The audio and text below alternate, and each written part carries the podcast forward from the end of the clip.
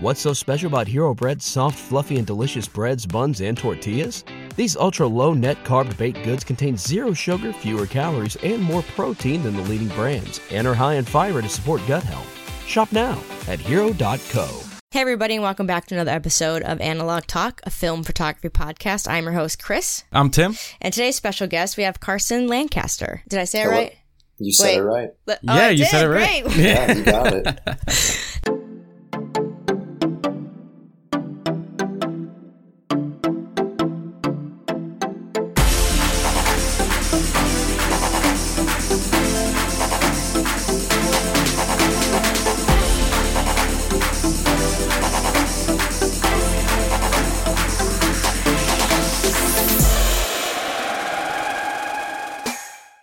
for joining us, Carson. Um, do you mind giving our listeners kind of a background on yourself and how you got started in photography? Sure. I got a camera from my parents, like most people did, around age uh, 10, 11. my uh, my parents were both uh, creatives. My mother went to uh, photography college in San Francisco, and cool. my dad uh, was a creative director uh, in the music industry. So he used to do um, album covers. All of his friends, while I was, grow- was growing up, were uh, photographers that would shoot the album covers for him. So, like my godfather, who's my main influence, is uh, commercial photography, and he's been like my uh, mentor for for my career. Wow. Dream. Awesome. Dream. Yeah, so I was uh, blessed to have a, a lot of support and uh, influence from an early age. I think that's cool because a lot of times, anytime anybody says like, you know, in the arts and they do what their parents did in the arts is always like, you're like, you grew up around it and it, you know, you're like submersed almost versus like people who have like no, but like nobody in my family is, is a photographer. Which is fine. It's just you know I always find it fascinating when any, anybody says like, "Oh yeah, my dad was, or my grandpa was, or my mom, or whoever." I think that's really cool. Yeah, I I was definitely fortunate in that in that regard because my godfather had this really bitchin' studio that we would go to while I was growing up. Like he was old school commercial photographer, so he would shoot product and then process his uh, slides and black and white on the spot. So he had Wow. a dark room in there as well. So I can remember like dark room fumes from as a toddler Wow. hanging, man. hanging out there. Yeah, and he had this super rad um, cyclorama built into his studio, uh, which is like a permanent seamless thing. Yeah, Yep, yep, yep. It's it kind of looks like a more severe quarter pipe Mhm. like you're, Yeah. you're skating. And uh, I just remember we used to have birthday parties there, and would have a. He had this game we would play. Uh, he would give each kid a piece of gaff tape, and whoever could run up the thing and smack it highest Oh, on that's the wall. so good. What a uh, fun game. Won the game. So instead of pin the tail on the donkey, we would like slap the gaff tape on the cyclorama. Yeah, That's the way to do it. it's super cool. Man.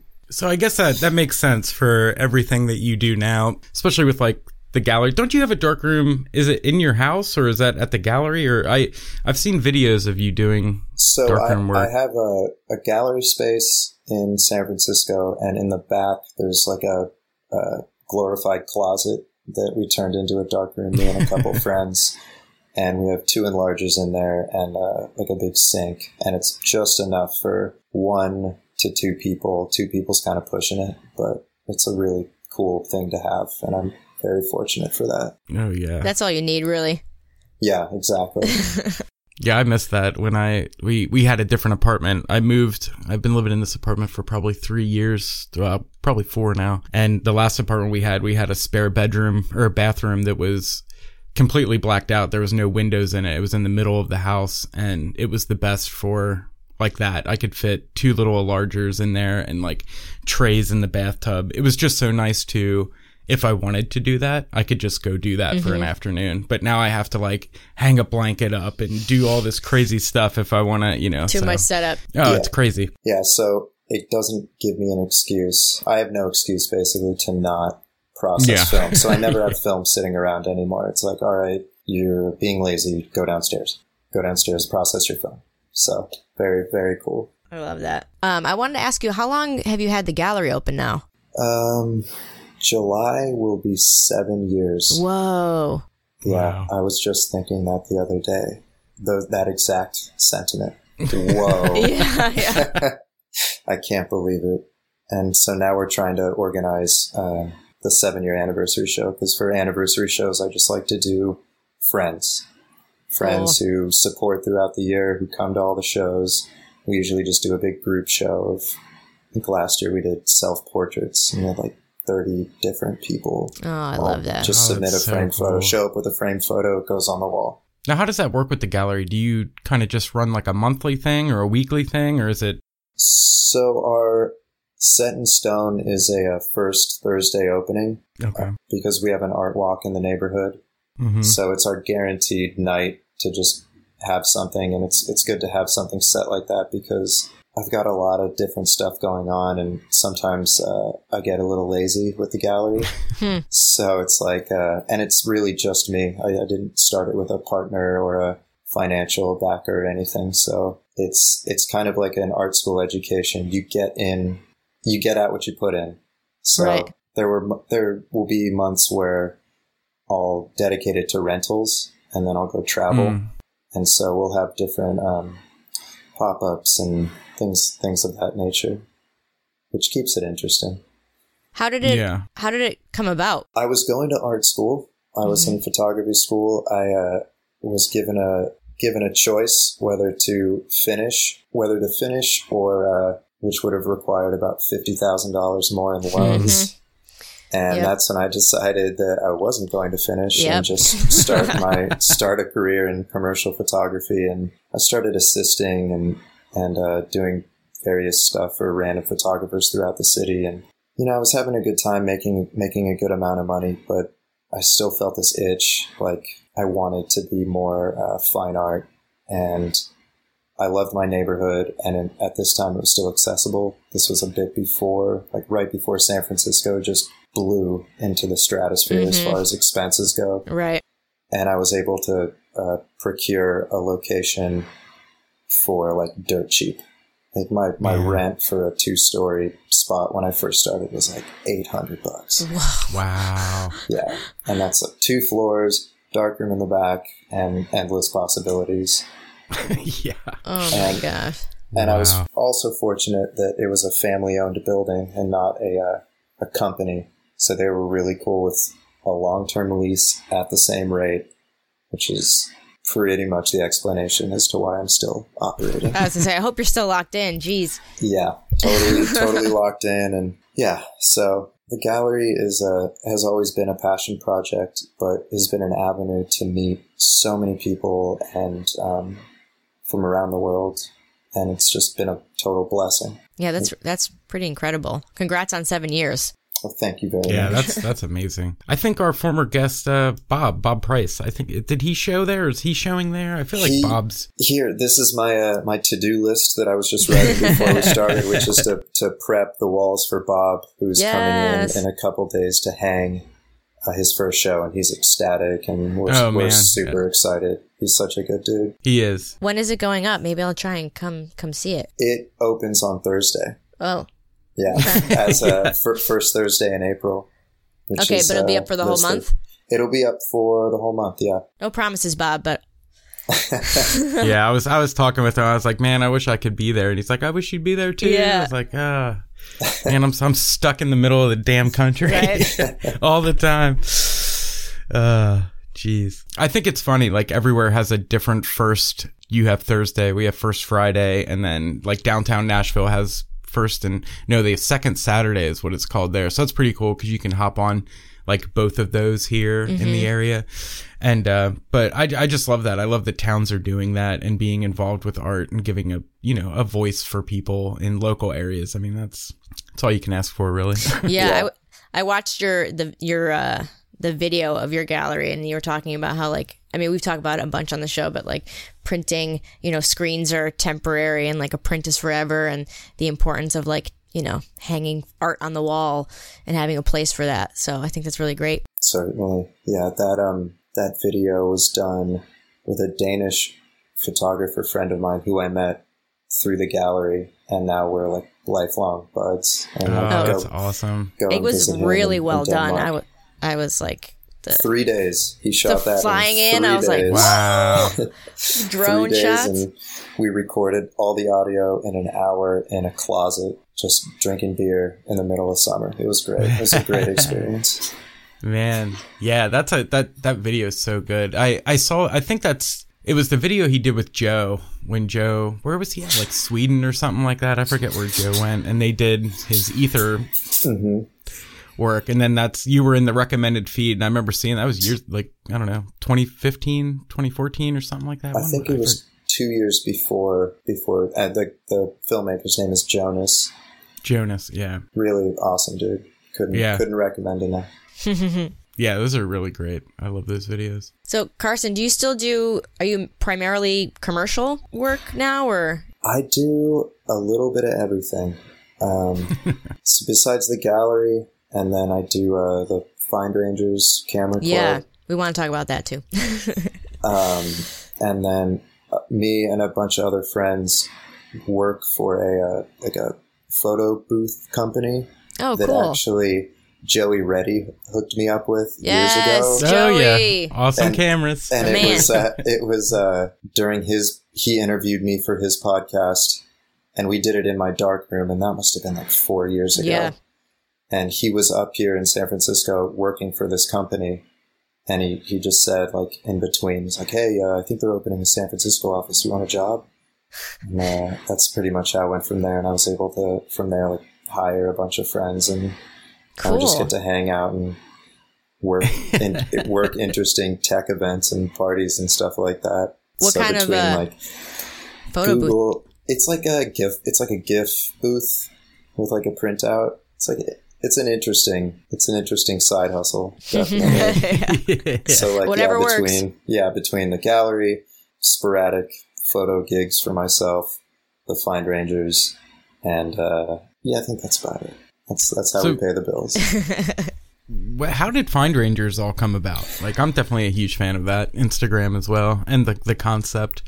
We uh, in the in the beginnings of the gallery within the first year, uh, we had a pretty good, strong community of of uh, photographers who would hang out, and we just started meeting and showing each other's work around a table, and then from there I love that assembled too. like a like a, a group a group zine. Like the first one we did was just friends basically, and then it, it's kind it's kind of a sad story because you know as the way San Francisco goes, people people move and people sure. branch Yeah. out. So like of the original three or four members, like one friend moved to New York, one friend I don't even know where the hell he is. The third friend uh, passed away, Mm. and then it was just me. And I sort of, instead of doing a like meeting up and having that like tangible print thing, it kind of went digital, which is kind of an interesting Mhm. transition for it. So that's when the it became primarily the Instagram, and which was interesting in itself because we get submissions from like all over the world now, like St. Petersburg Whoa. and Auckland and um, Jakarta and all these all these in, insanely Mhm. crazy places. And just to think that it started off as five friends drinking shitty beer and looking at photos was like such a cool such a cool thing. So now it's basically like I run it and just post to the Instagram, and then when once we get the uh, open call or submissions, bring in like whoever's available, whatever friends are around. We'll sit around and go through like five, six hundred submissions, and by the end of it, your eyeballs hurt and everyone hates each Oh, other. yeah. And you're.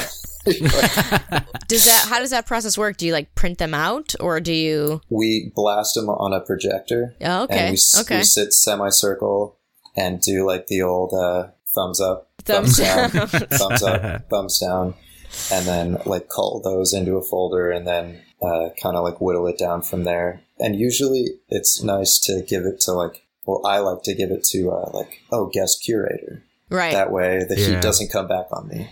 right. It's like, why didn't you, why didn't you choose my photo? Come on, you're my friend. Like I submit, like, well, we do it anonymously. Yeah, wasn't me, not put- my fault. When we put the photos up, you don't see the names attached to the files. It is purely the photo. So Uh-huh. even if we've had it where someone in the semicircle had their photo on the screen and everyone's like, "This sucks." Oh no. You're like, well, that's just a, yeah, that's just how it goes. I'd be like, forget you guys. yeah. but I love doing it, and we're coming up on our twentieth issue, and I'm super stoked about that. Tw- did you say twentieth? Twentieth. Wow. Man. Yeah. So uh, open call right now is for issue nineteen. So uh, all those out there, please submit your film photos to findrangers at gmail.com. I was gonna say, please plug it. Yes. Please, please So submit. how how does that work? Do you just is it random? It could be anything, right? Any, any film, any format. I used to do themes. We used to do like, okay, people, or uh, I tried to get really abstract with it, and then you just don't get any submissions. People are too self conscious about like, ah, I don't know if this is Sure. gonna work. I don't know. But if you just tell someone like, send us your film photos, you get some really interesting stuff. Now, Really, really cool stuff. from that, do you try and make a theme, or do you just kind of? sometimes something will emerge and you'll be like pleasantly surprised, but it's only through the eye of the beholder. So, Right. like, Yeah. you know, Yeah. like it, it's never like a once you get the photos there, then you decide a theme because that's kind of a cop out. Like you said, Yeah. open call, anything goes. Right, right, know? right, right. True. So another interesting thing is I do the layout with uh, my dad, which is a cool like Oh, father no kidding. father son Yeah. bonding situation because he like I mentioned before he was a creative director. Oh, he's perfect. Right. Yeah, exactly. So he's used to like, hey, will you change this? Like, will you do this? Like, oh, this is like this and this and this and this, and so it's it's fun to be able to like bond with with your dad about over stuff like that. Twenty years going too. That's great. How many uh like how many copies do you make when you do those then? Is it do you have like a limit that you that you do? We do like it depends on how broke I am. Mm, So okay. it could Makes be sense. anywhere from like uh, anywhere from 100 to 250. I think 250 is the biggest run we've ever done. Wow. Yeah. So and then those those bigger runs are you kind of sit on stacks for a while, but they always, Oh, seem, yeah. to, Yeah. they always seem to go. And that's why I'm fortunate to have the gallery, so Mm. people can come in. and It's like, hey, do you have issue 15? Oh, that's Mm. cool. I'm like, no, but I appreciate you asking. Oh, okay, yeah, that's so- long- But stay Yeah. tuned for number the next nineteen. Yeah, exactly. That's so cool. Like uh, we always talk about doing something like I that I was with just the gonna podcast. say, Timothy, we we have to. We have to. I know. At least once or at least once a year, like Yeah. you drop something like in the summer or like something. You know. yeah, like open call and just Mhm. I'm sure it. you would get a great amount of stuff. I miss doing the. We used to do like ins. Uh, what were they like? Flickr challenges? Yeah. Or not challenges, but you know, we give like a theme and people would post photos and stuff. It was it was a lot of fun, but it's it's a lot to manage when you on top of everything else in life. So Yeah. it, it just got out of hand. But doing it like once a year would be cool. Like just the same thing. Get a people to submit a bunch of stuff and then kind of just go through yeah, kind of kind of what, what you're saying. How you got a bunch of submissions from like all over the world. We did a um, holiday four by six print exchange, Yeah. and we we're so blown away by people just everywhere, like Denmark and Japan and London, and and uh, every every email we got that was like somewhere crazy like that. I was like beyond blown away. Yeah, it's it's such a it's so cool. Basically, it's just so Yeah. rad to like be connected hmm using the analog and also you know the advantage of the internet Right. to like connect all these different people. Yeah, it's so cool. the best part. Man, I've been dying to know. We were talking about this before we started, before you hopped on. How do you do those photos that are like uh they're like a double exposure or something where you have uh one image the same image, image on top as it is on the bottom? Is that in camera or are you doing that in printing? In camera, Okay. handheld. It's just something. it- it's yeah. It's just something that it evolved from. Uh, I used to shoot one of those Holgas with a pack film back on it. Oh, no like an kidding. instant back, and I would Mm. do. Yeah. Um, I would shoot. Uh, take a photo, usually a flash, because it was such like a low speed film. It was like FP one hundred, so I'd like use a flash, and then twist it, and then shoot it again. And I was really good at lining them up, like really good at like getting these like perfect uh, compositions. And so I, I set out to find a camera that would kind of replicate that. So like anything with um, like a view camera shutter where you cock the shutter and shoot it or something like that. Yeah, but, I, yeah. but I wanted like a roll film, so I looked at the Mamiya 7 II with its multi little lever, multi exposure function on the back. Mm-hmm. But the problem was that when you uh, shot it again, the film plane moved just a little bit. Like it wasn't Ah. perfect. So you would like shoot it and then cock it and the film it even says like discretion like the film plane does like slightly move. So I had to search for a camera medium format because I wanted quality and able Mhm. being able to like enlarge it very, very, very large. Um, and I found one in the um, Bronica RF six four five, which is this like it was I think it was Bronica's last film camera they ever did. It was a Oh, rangefinder, It was super super cool, and um, I heard about it from uh, my friend Bellamy who does uh, Japan camera hunting. Yeah, Oh yeah. of course. He he had recommended it um, when he he saw that I was doing that, and he's like, you know, and I looked into it, and it has this uh, multi-exposure button on the back. There was it was all electronic, so you press it and it just cocked the shutter electronically, and without Wow. any sort of movement, you just invert the camera, and, and I was able to do that, and I kind of just went from there. Man, I can't believe you're doing that handheld. Yeah. It's just because I keep I for a while you were posting them all the time on your Instagram, I think, or somewhere. Somewhere I was seeing him, and it just like it reminds me of that. uh What the heck is that movie called? That was uh Inception. Yes, Inception. That's it. Every time I see this, I'm like, it's moving. Like, what? Is, how do you even do that?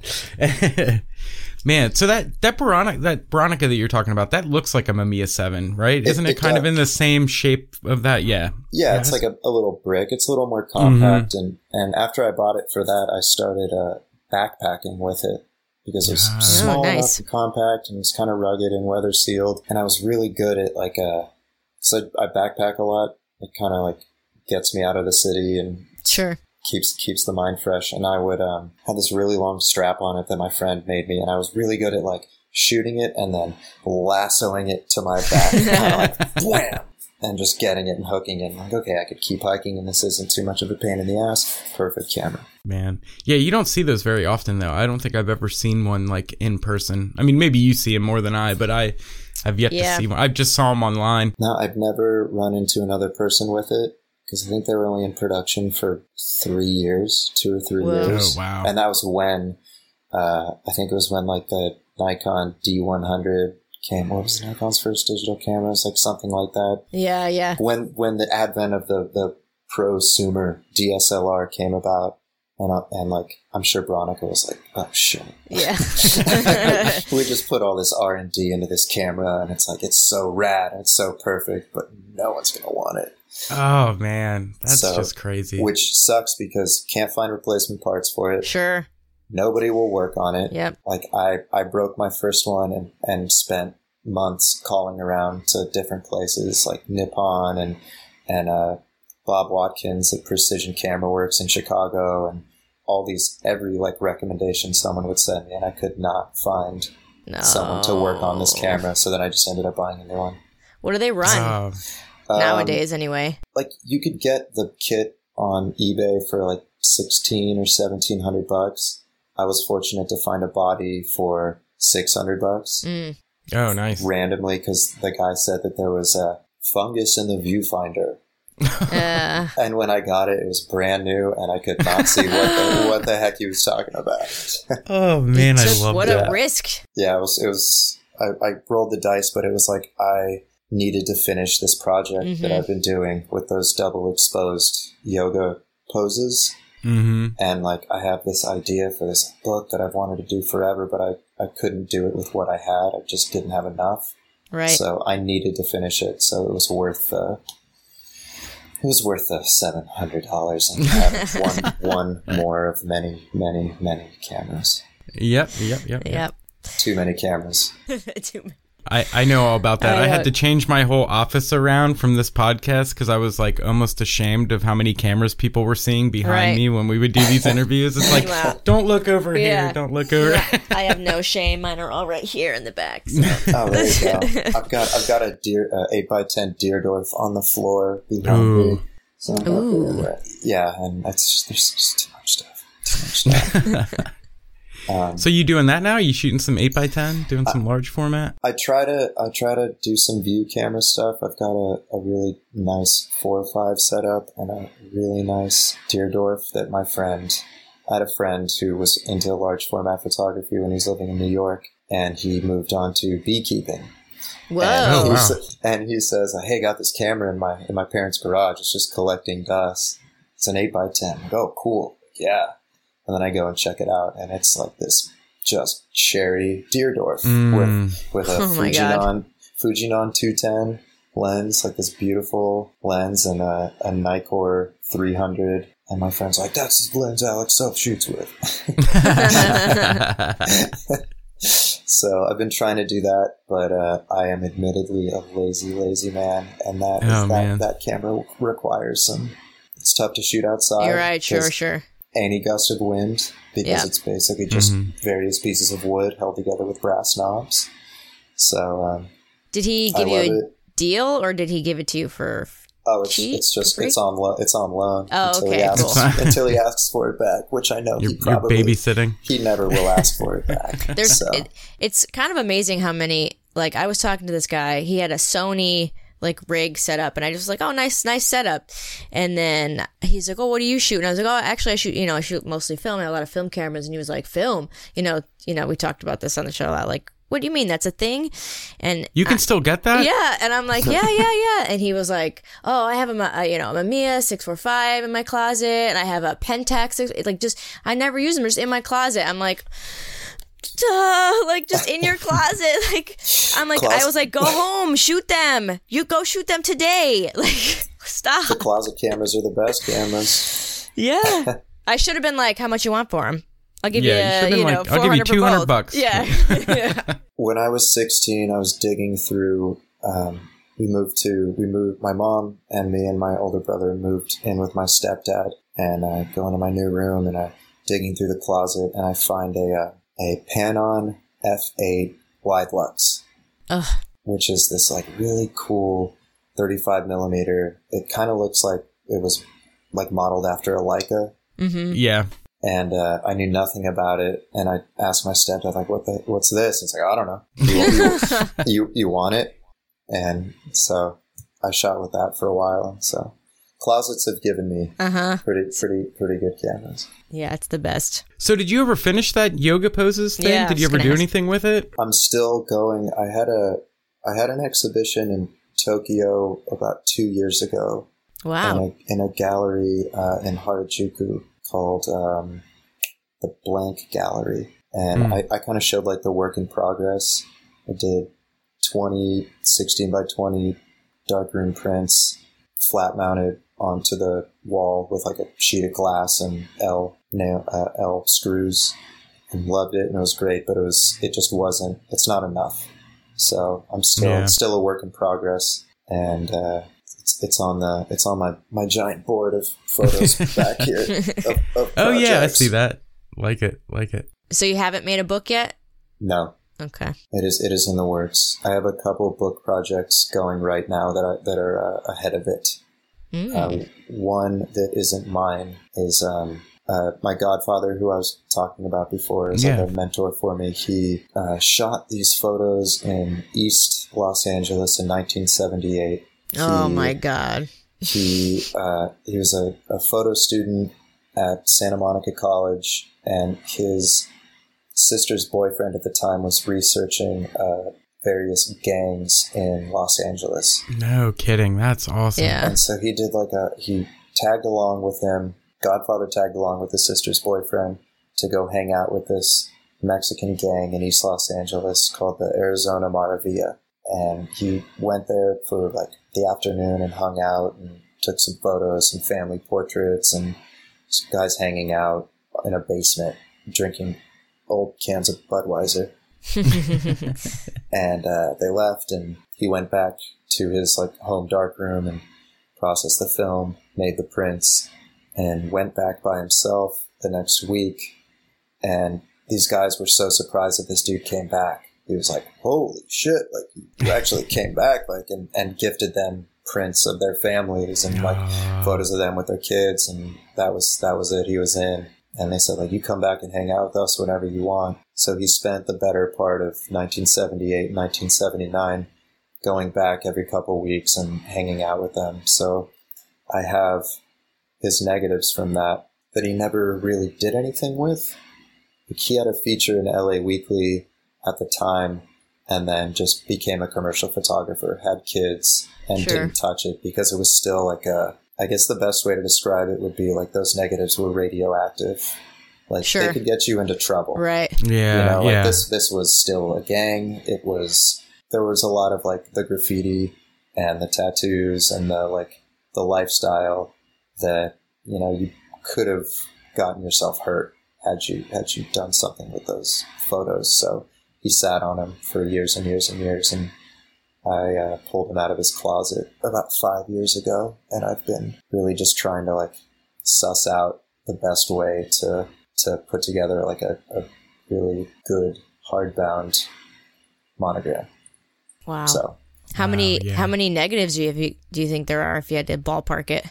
there's like 650 frames, and they're all when he gave them to me, they were all in uh, wax envelopes, you know, stacked. Sure. Yeah. So each roll was like, st- like six frames each, stacked in six strips, like in a wax envelope. So I went through and put them into archival sleeves and made contact sheets, and um, now they're in like an actual uh, like archival binder. and Right, right. Mhm. Sitting and staring at me every day of my life, telling me to do something with them. Are they what are they are they I mean they must be incredible. I can only imagine. They are really beautiful. There's, there's Yeah. something else in it. It's it's um. I would love to see that. I know, yeah, I can't w- wait. You will. Come on, Carson, get get to work. You Get to work. Yeah, that's uh, that's why I hung this huge piece of sheet metal behind me. Yeah, I love I'm that like, too. That's great.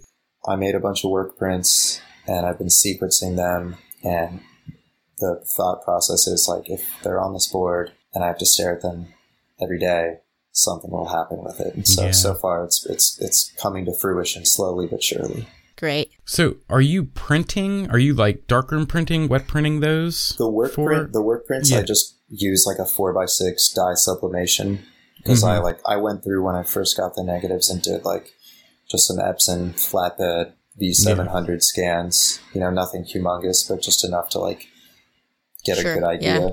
And then from there, um, I think I whittled this 600 some odd down to like 300, and so now I'm like slowly but surely Yeah. going through them. It might have to be like a two parter. Yeah, I know. I'm still like, I know. I'm like, yeah, that's that's a good idea. Like, oh yeah, yeah, that's a good idea. Yeah. So I, from what I've whittled it down to, I know that I don't want um, photos of the children who are in the photos Okay. because I feel like that's something that's like that could strike a nerve, and you kind of have to like suss out what's offensive, what's not offensive Right. like the majority of the the, the like the uh, members and the, the photographs are guys who are 99% no longer with us Right. but their Yeah. children who are in these photos could have some sort of resentment attached to them like my dad was a piece of shit and he was a you know he was like he kind of like set me up for blah blah blah and like it, i'm just trying to view it through the eyes of them Right. because i've been i've been in contact with with some people who are actually in these photos Oh, and I'm no trying kidding. to talk to them and really suss it out because I'm just Right. I'm just the uh, the godson of the white guy who shot the Right, photos of right. this like this like really intensely intensely like influential Mexican gang. But it's interesting to see the how like so many subcultures have spawned off of uh, of that. You know, be it like the lowriders, the fashion, the tattoos, the graffiti, just the emulation of the culture, which has been kind of like spread everywhere. So it's Yeah. really interesting to see like where it all kind of started. Yeah, and what a what a time era. It's the seventies. Like Yeah. I had So it'll be something. I promise. I will. Yeah, I was gonna say, I will it'll be worth the wait. It's gonna be worth the wait, I will yeah. have something really, really cool to show you. Man, see that's the, again like why I love this this stuff so much is because I mean, look, you have a body of work sitting there that your godfather shot like a time capsule Mm-hmm. just waiting to be, you know, like that won't be forgotten, you know, like kind of just like how I shoot pictures here in Franklin all the time. Like I eventually want to pass it on to somebody who works in like the Heritage Foundation or something and just be like, here's a decade's worth of photos of this town. Like, I don't care what you do with it, just do something with it because, you know. Yeah, and it's also been cool to like, like I was saying, I do the Find Rangers with my dad, and that's a cool Yeah. bond, way to bond and like you know Mhm. work together on something that we're both proud of and, and interesting and keeps going. Um, working on this with my godfather, who is like my influence, like my main influence on, Yeah. on photography, who unfortunately has uh, onset Parkinson's now. Oh no. So I'm kind of like, I really want to to make this happen for him because he he started as a documentary photographer, but became like a pretty uh, reputable commercial photographer, which is a completely different Mm-hmm. realm. Yeah. You know, it's so he's never had a book, Sure. and nothing would make me happier than to like put that book in his hands. Yes. So that's where that's where I'm at right now. So, it's definitely going to get done. yeah by by June. Okay.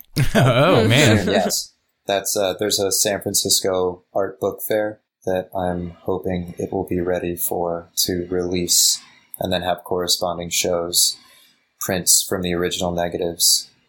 Um, at the gallery and then down in Los Wow. Angeles as well. Oh, cool. Yeah, I'm definitely. I'll stay tuned for that. Um, Most likely, Yeah. most likely in Venice because he's uh, based in Venice and Mar Vista. So we'll do something around there. Venice is a great place for for art. Cool.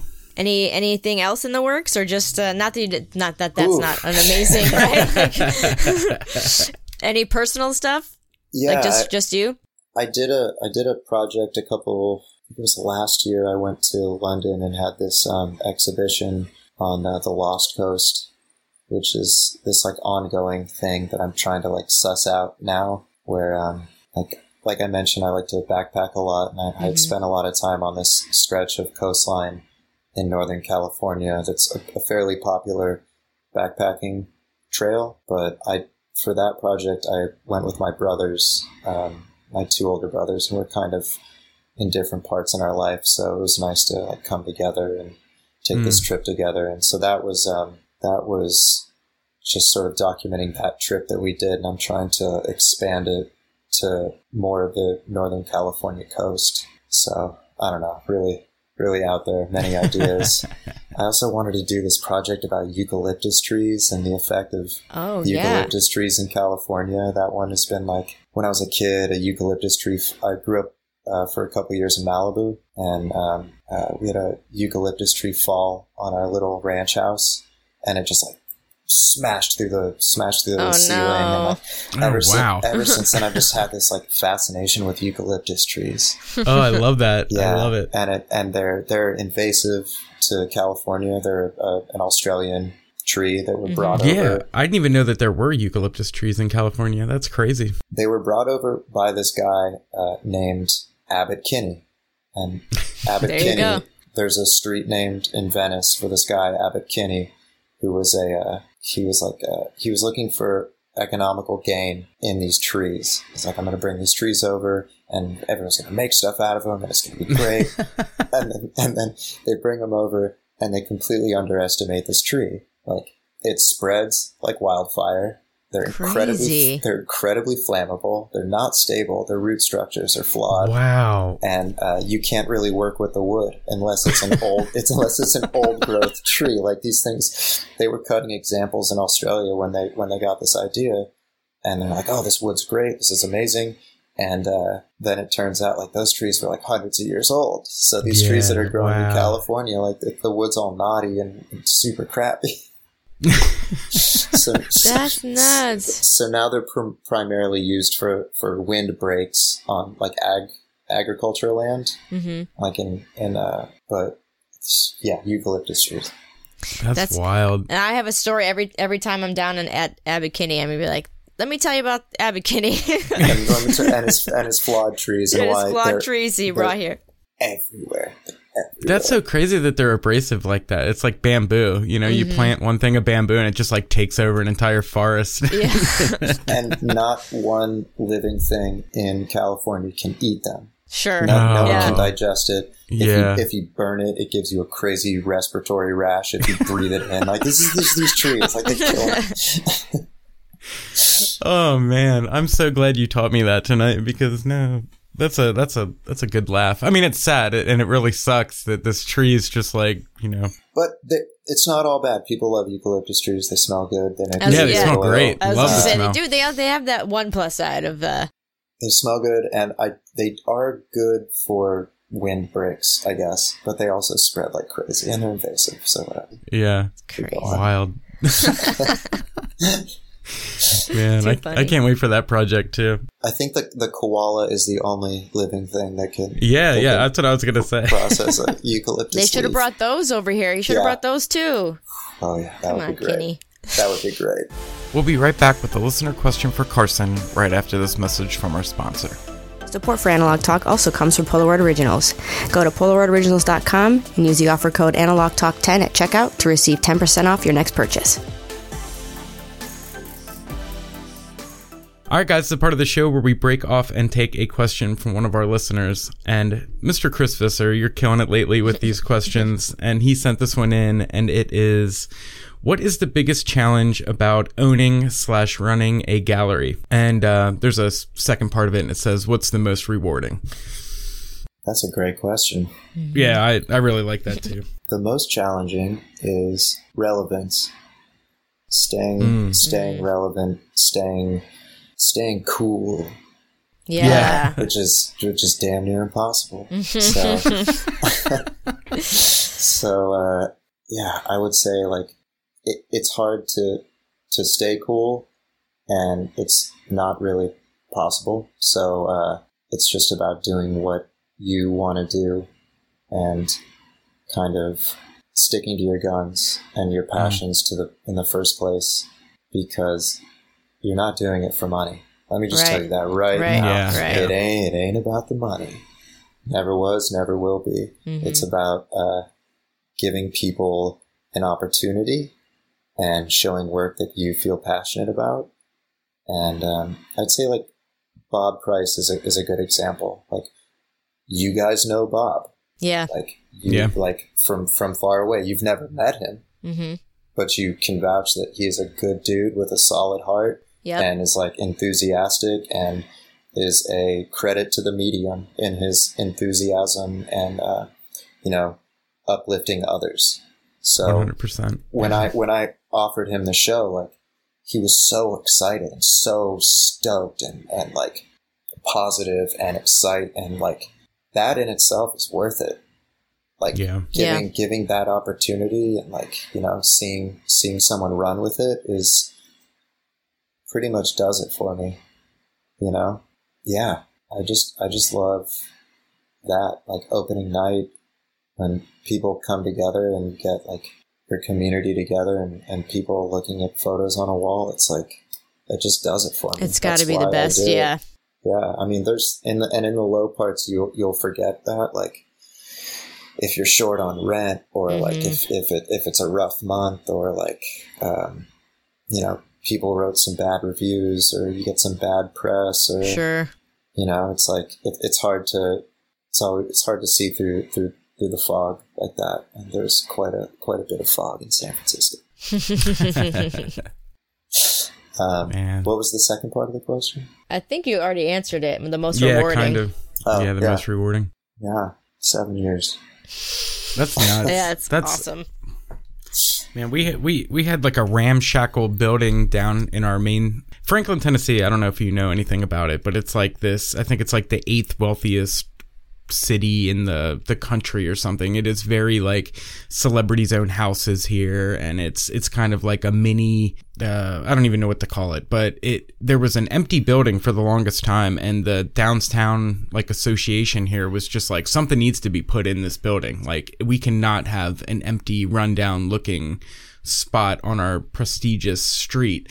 And I was like trying to contact people because I was like, man, it'd be so cool to do like little pop up shows in this empty building, you know, mm-hmm. like while there's nothing in it and nobody's using it, let me do like, you know, kind of like what you do. Like on First Friday, we'll get like three photographers or a photographer and an artist and a band and give, serve wine and do like fun stuff. And they're just like, oh no oh no. It's just i was like what? Like come, come on. Like that would be such a hit down here. Like people are so hungry for something like that. And it was just nuts that you know That's they wouldn't disappointing. yeah it was such a bummer man. So Dang. hopefully someday something something fun happens where i can You should go. You should go back like and be that. like, just pitch it again. Be like, let me just just hear me out. Hear me. oh it's it's, it's like a chico's now or oh, something now Oh, no. that like Dang. that middle-aged woman clothing store and it's, It's, just like it's a shame because they probably just wanted to see dollar signs, you know? Yeah, Yeah. that's well. That's what I said too. I was like, even if we, you know, whatever profits we can give you, we'll pay. You know, give us a number, and Right. we'll see if we can make it work. And I mean, it's just for one night of the month. It's not like I was trying to, you know, have something daily there. or Yeah, whatever, yeah. But You should have pulled a James Cameron. Yeah, You should have. Uh, did you ever hear that story when he was? No, pitch- no, He was, what's- he was pitching aliens in like in a in a studio, uh, in a, like a studio meeting, and he's got a whiteboard. And uh, uh, Ridley Scott had already made Alien, right? uh huh. So he uh, and they were they they needed to like renew the copyright. So he's like James Cameron goes up to the whiteboard and he writes Alien, and then writes an S, and then draw and then draw then draws a money sign through the S, and he just like Oh, walks. man. And that, That's So amazing. Like showing people like, oh, there's money to be made here. Then they'll, they'll that's pretty much it. I That's just a- wanted I just wanted to use that reference. That's a great story. no, that's so good because it's sad but true. Mhm. Man. All right. So so we also do a like a the second half of our listener interactions is they always ask to ask our guest what their desert island camera would be. Like if you could only choose one camera, Forever. you're stuck on an island. Yeah. Like what what what do- what do you got? What you Um, taking with you? Well, that's it's interesting because like how big is a desert island, right? So you don't really have to worry about like portability. So there goes your like compacts and your, your Mhm. around the neck camera. So that's not really an issue. I would go with the Mamiya RZ67. Oh, nice. Beautiful. Yeah. I love that camera so it is much. A, it is a tank. I went hiking with it last week, and uh, would not recommend. No, not the best. Hurts the neck. Beautiful negatives, and I love the ability to uh, rotate, the Rotate. back. It's all about that rotate. and the the 110 lens on it. I got mine the same week that uh, my friend Jonas Jonas, who did the the documentary, got his, and we've been like going back and forth saying we both have the same lens, and it's like this lens is so beautiful. The 110 2.8 is like, yeah, it's doing it for me. It's really doing it for me. I've never shot that camera, but I've been uh, getting more and more intrigued. Do you know? Are you familiar with Nextdoor? The the app. It's like a neighborhood app where you can. Oh, be like, yeah, yeah, yeah. So and so and so's watering their plant 3 a.m. Yeah. Screw, screw them. I had a my friend lives in Topanga, and he, he hit me up like a couple months ago. He's like, "Hey, this person's like selling this camera. I guess a tenant moved out. Do you know anything about this?" And it was the RZ67. And he's like, should I, he asked me, should I get this? Like, I want something smaller than my Hasselblad, something that I could hike around with and blah, blah, blah. I'm like, don't do it. No, No. it's the wrong not that one. one. Not, and, and, uh, I like went through my day and this, this sort of happens to me. It happens to anyone who has like gas Yep. gear, you know, gear Mm-hmm. acquisition Mhm. syndrome. It's like, damn, that thing was only 400 bucks. It's Just sitting there, comes with all this cool stuff. And I just remember I'm like eating a burrito and then I just like frantically text him, like, I want it. Yeah. I need it. Did you get it? Oh yeah, this is the one. I went Oh, down that's the great. I was like, I was like, hope to it's the one. To, to visit family. Yeah, it was, a it was a necessary purchase. Oh, yeah, for sure. Yeah, I don't know if you. I mean, I could see you getting into that camera, Chris, but it's like half Big. your size. I know. So, I know. Yeah. I'm small. It's studio camera. Yeah. It is a studio camera. I I took my um my brother, his wife, and their newborn to the uh to the poppy fields. And, Yeah, uh, yeah, yeah. You know, where everyone has been destroying mm-hmm. poppies for the last Oh couple yeah. weeks. Oh yeah. and we we did the hike to the top, and I had this thing with me because I really wanted to, and I don't shoot color at all, but I wanted I was to going to ask the question I was going to ask you. I wanted to shoot a roll of portrait of them uh, because their their kid is like three months old, and I just really wanted this photo of like them in poppies, not in Aw. poppies, Yeah, but yeah, yeah. in front of poppies. and so I went and, and shot like one roll of portrait, and uh, yeah, that was like the first roll of color I've shot in like three or four years. Yeah, I was gonna. That was what I was gonna ask you. Like, is it just straight black and white, huh? it's just straight black and white because that's what I can I can do. You Right. Know? Like I have friends with Jobos and who process their own stuff and well Bobby Price has got his little sous vide machine Mhm. doing, Yeah, his yeah. color photography, doing his color processing, but then like I don't like just shooting it and scanning it. You know what I mean? Like I Yeah. want to go in there and even if I don't like even if I shoot a roll of black and white and just scan it, at least I have the option to, you know, go and make prints. Even if I'm, you know, too lazy to do it, like I still can. So I can't like color's always been a push and pull with me. So you, so I mean, that's that's kind of awesome that you like shoot it, develop it, and then like print it, Yeah. like that's your workflow. and it, it, it also speaks to the whole like no room for laziness, being that Yeah, I have yeah. to have the dark room. It's like, all right, you lazy bastard. Get it get in there. So Process cool. that phone. I really need to get my ass back in gear with the whole But even enlarging. just even the action of like you were saying, you have to set it up, like hang Yeah. the, hang the blanket and do it. Like that's Mhm. enough to be like, I'm gonna read Nah, this book instead. right. Yeah. Exactly. I'm gonna do any number of other things right now. Yeah, and make yeah. these prints. But That I- was the best part of having that that second bathroom was just like, man, I'd just walk in there, you know, I'd, I'd get a little thought in my mind of like, man, I wonder what this looks like blown up, you know, Yeah. 11 by whatever, and like get to work and spend a day printing a printing a shot, and it was just so much fun. I I really miss it, but it's so inconvenient, you Mhm. know. yeah. Someday we'll have nice dark rooms set up in our house. We just open the garage door or something. Yeah, instead of two room. two cars in every garage, it'll be like one car and a dark. Yeah. Mhm. exactly. Um, what what also helps is that I have uh, friends who use the dark room. There's like like three or four of my friends who help out with the gallery, who I bequeath a key to them, and Oh, with that key, they are allowed to come and go as they please and use the dark room. So if one friend's coming in to print a portfolio or process film, Oh, as he's cool. le- as he's leaving, he's like, "Hey, you lazy bum! Like, And I want to come down, all hang out, make up. some Like, I- prints. Yeah. I've got I've got this like fixer. Like I don't want to I don't want to like just dump it into the receptacle. Like why don't you use it? Or like I've got Yeah. just a little bit of Rodinal left. Like why don't you get in there? and Do? What are you sitting on? What do you got? I'm I'm like upstairs, just like reading a book. Like uh, you're right. You're right. Okay. So it's, it's good to have that like support group. Sure, which, even that's if it's awesome. not even if it's not like find rangers anymore of us like we also used to do a critique um, the last thursday of every month it was just open call we would open the doors of the gallery set up two folding tables get some crappy domino's pizza and send out an email like a big group email and whoever we would determine who was showing that night usually three to four people showing a project be it work prints a slideshow, uh, whatever they had, and um, we were doing that for a couple months, and it just it starts to get draining. So we like would take a break, but I, I got to start that up again. Yeah, Yeah, that's such a good idea. got to do I that wish one again.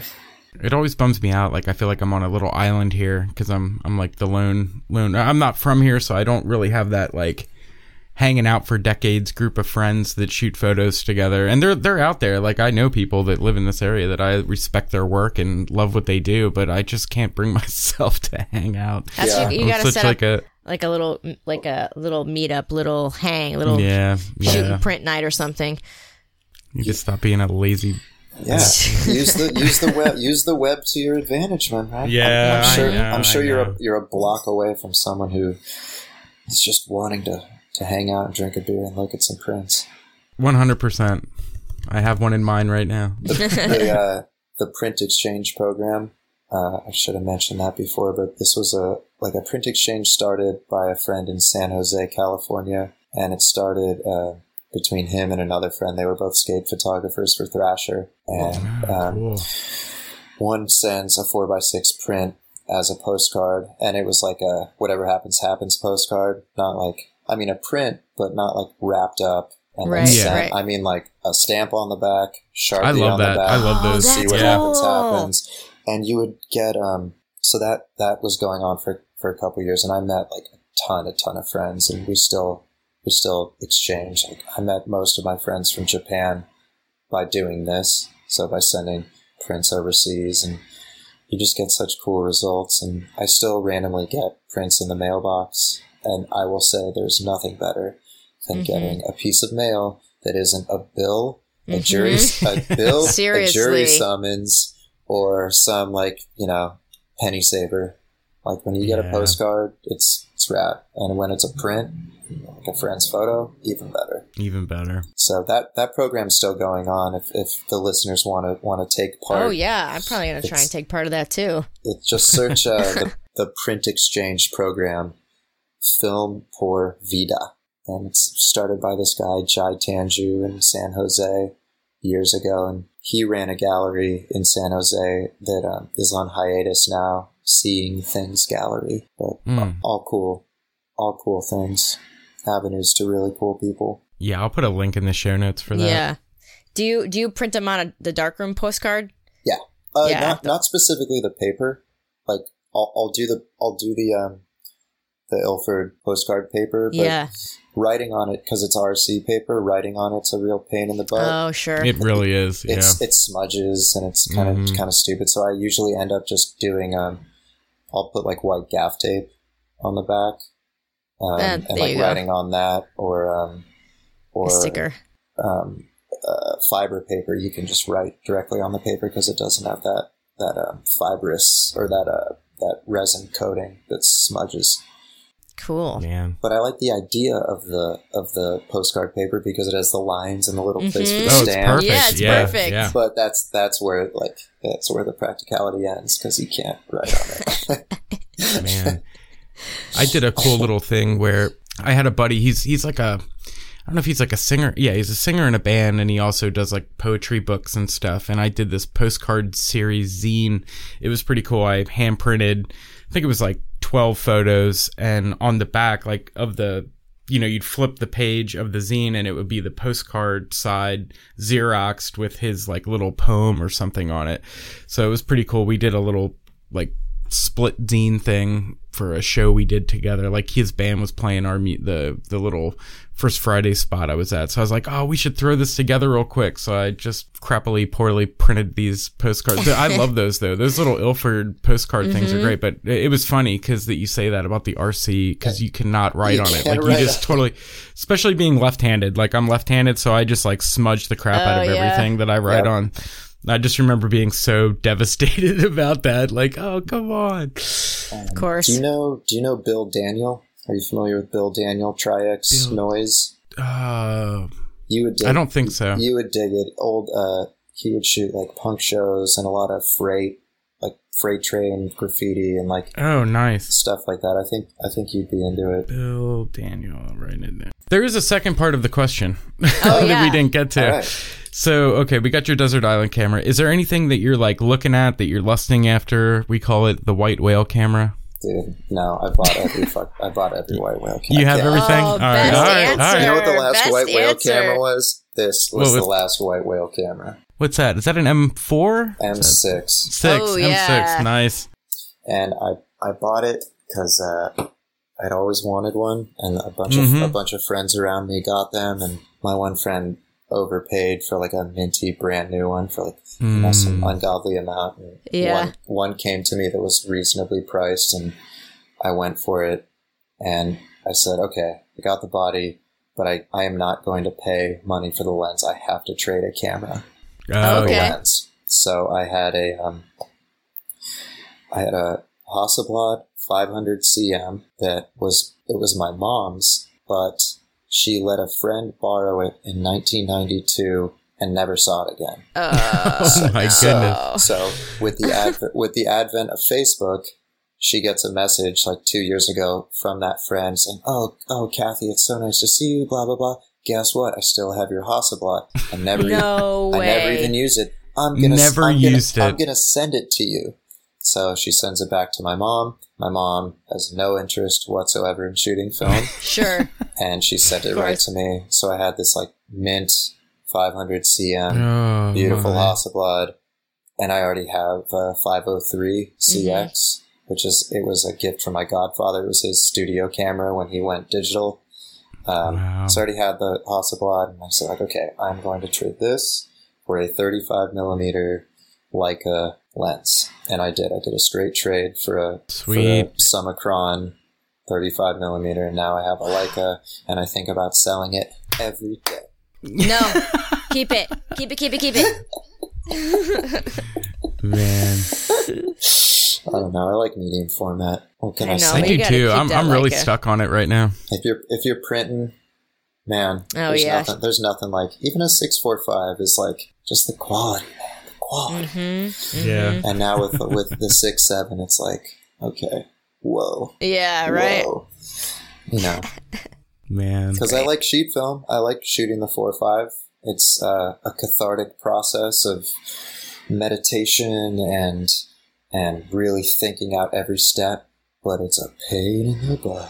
Mm-hmm. It It's really totally a pain. is. It's It totally really pain is. in the ass. I mean, I am I am admittedly a, a lazy person, but I also like to go. I like to walk. I like to move and like you know, it's like my Ansel Adams popping the platform on top of my Buick, looking Right. over, Yep. like you know, like getting every shot.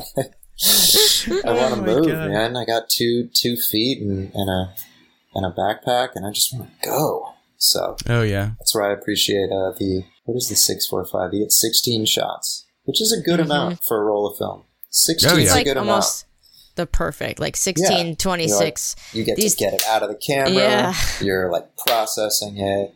That's like that's even a half day if you're if you're going. You know? Yeah. it's like a half day of shooting. Thirty six. Too much. It's too it's much. too much. Unless I agree on that.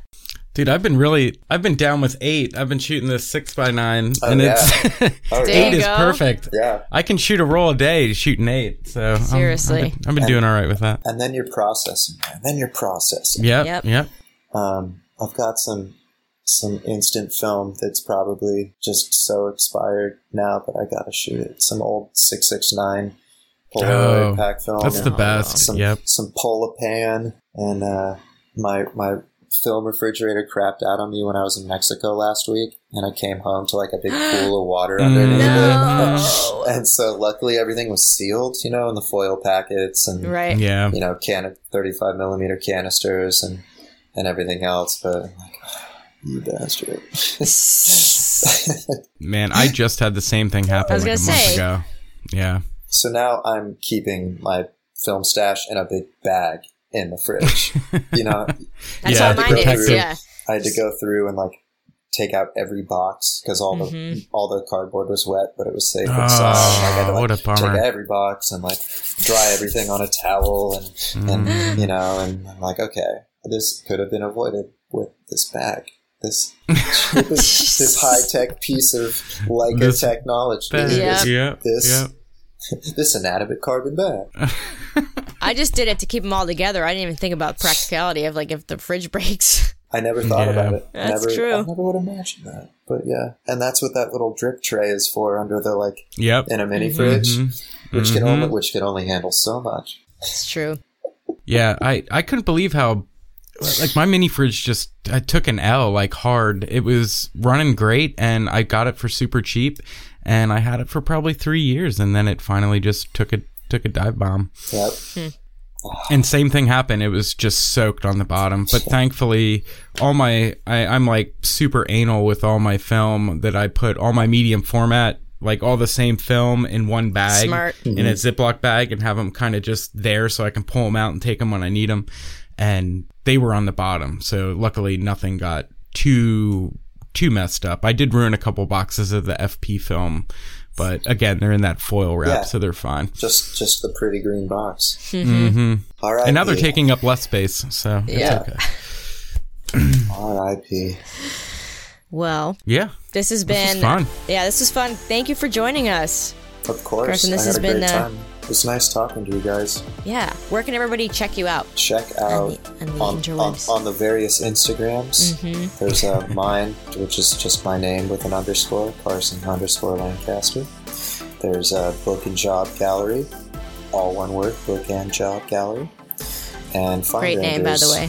Thank you. It was a. Uh, I'm, I'm happy and surprised you didn't ask me why I named it that. So we'll just leave it at that. Okay. Yeah. We'll leave it a mystery. yeah. Um, and uh, the the ye old website carsonlancaster.com with uh, some of that yoga double exposure stuff and the Mm. Lost Yeah. Coast project and some of the other stuff. And stay tuned because I hope uh, I will have this homage to my godfather uh, East LA gang book out by summertime. Yeah, I can't wait for that. Hardbound, in tune, and on time. Just June. I'm so excited about that. I appreciate the support and the Yeah. enthusiasm. It's what, Yeah, it's we'll- what I need. It's We'll what I need. definitely we'll definitely push it out for the release Very when it cool. comes comes around. Timothy, where can everybody check you out? Guys, just head over to Instagram and Twitter. I'm at Timothy Makeups over there. I make film photography related YouTube videos. Those just go to the search bar. Easiest way to find it is just typing in Timothy Makeups on the search. And I always forget that I have a website. Carson, you, you reminded me of having a website. Who and needs a uh, website? Yeah. but I'm, I'm in the works of kind of revamping it right now. I, I had some sort of uh, internet security issue with it. Somebody had nabbed my password, and uh, so that's all changed up. And then I was like, oh yeah, I have a website. So that's just timothymakeups.com. Chris, where are you? I am Chris B Photo on Instagram, Twitter, and YouTube. We are Analog Talk Podcast on Instagram, Analog Talk Pod on Twitter, and we have a Facebook group and a page you can join and like on Facebook. And I have a website as well. If we're doing that now, there you go. Uh, it's my whole name, ChristineBartolucci.com. Yeah, Sweet. Carson, thanks again. This was awesome. Um, great time chatting with you. Thanks for having me. All right, everybody. We'll see you next time. Bye. Bye. Bye.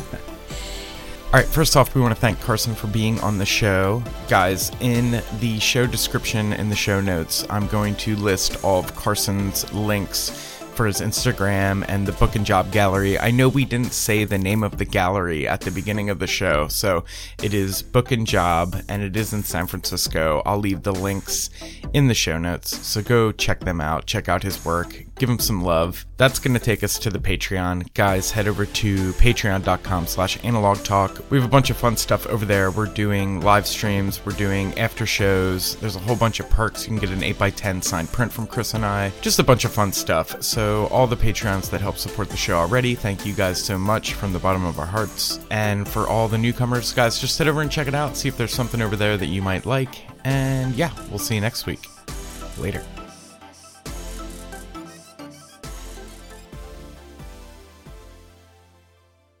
Get ahead of postage rate increases this year with Stamps.com. It's like your own personal post office. Sign up with promo code PROGRAM for a four week trial plus free postage and a free digital scale. No long term commitments or contracts. That's Stamps.com code PROGRAM. What's so special about Hero Bread's soft, fluffy, and delicious breads, buns, and tortillas? Hero Bread serves up 0 to 1 grams of net carbs, 5 to 11 grams of protein, and high fiber in every delicious serving. Made with natural ingredients, Hero Bread supports gut health, promotes weight management, and helps maintain blood sugar. Hero also drops other limited edition ultra low net carb goodies like rich, flaky croissants and buttery brioche slider rolls. Head to hero.co to shop today.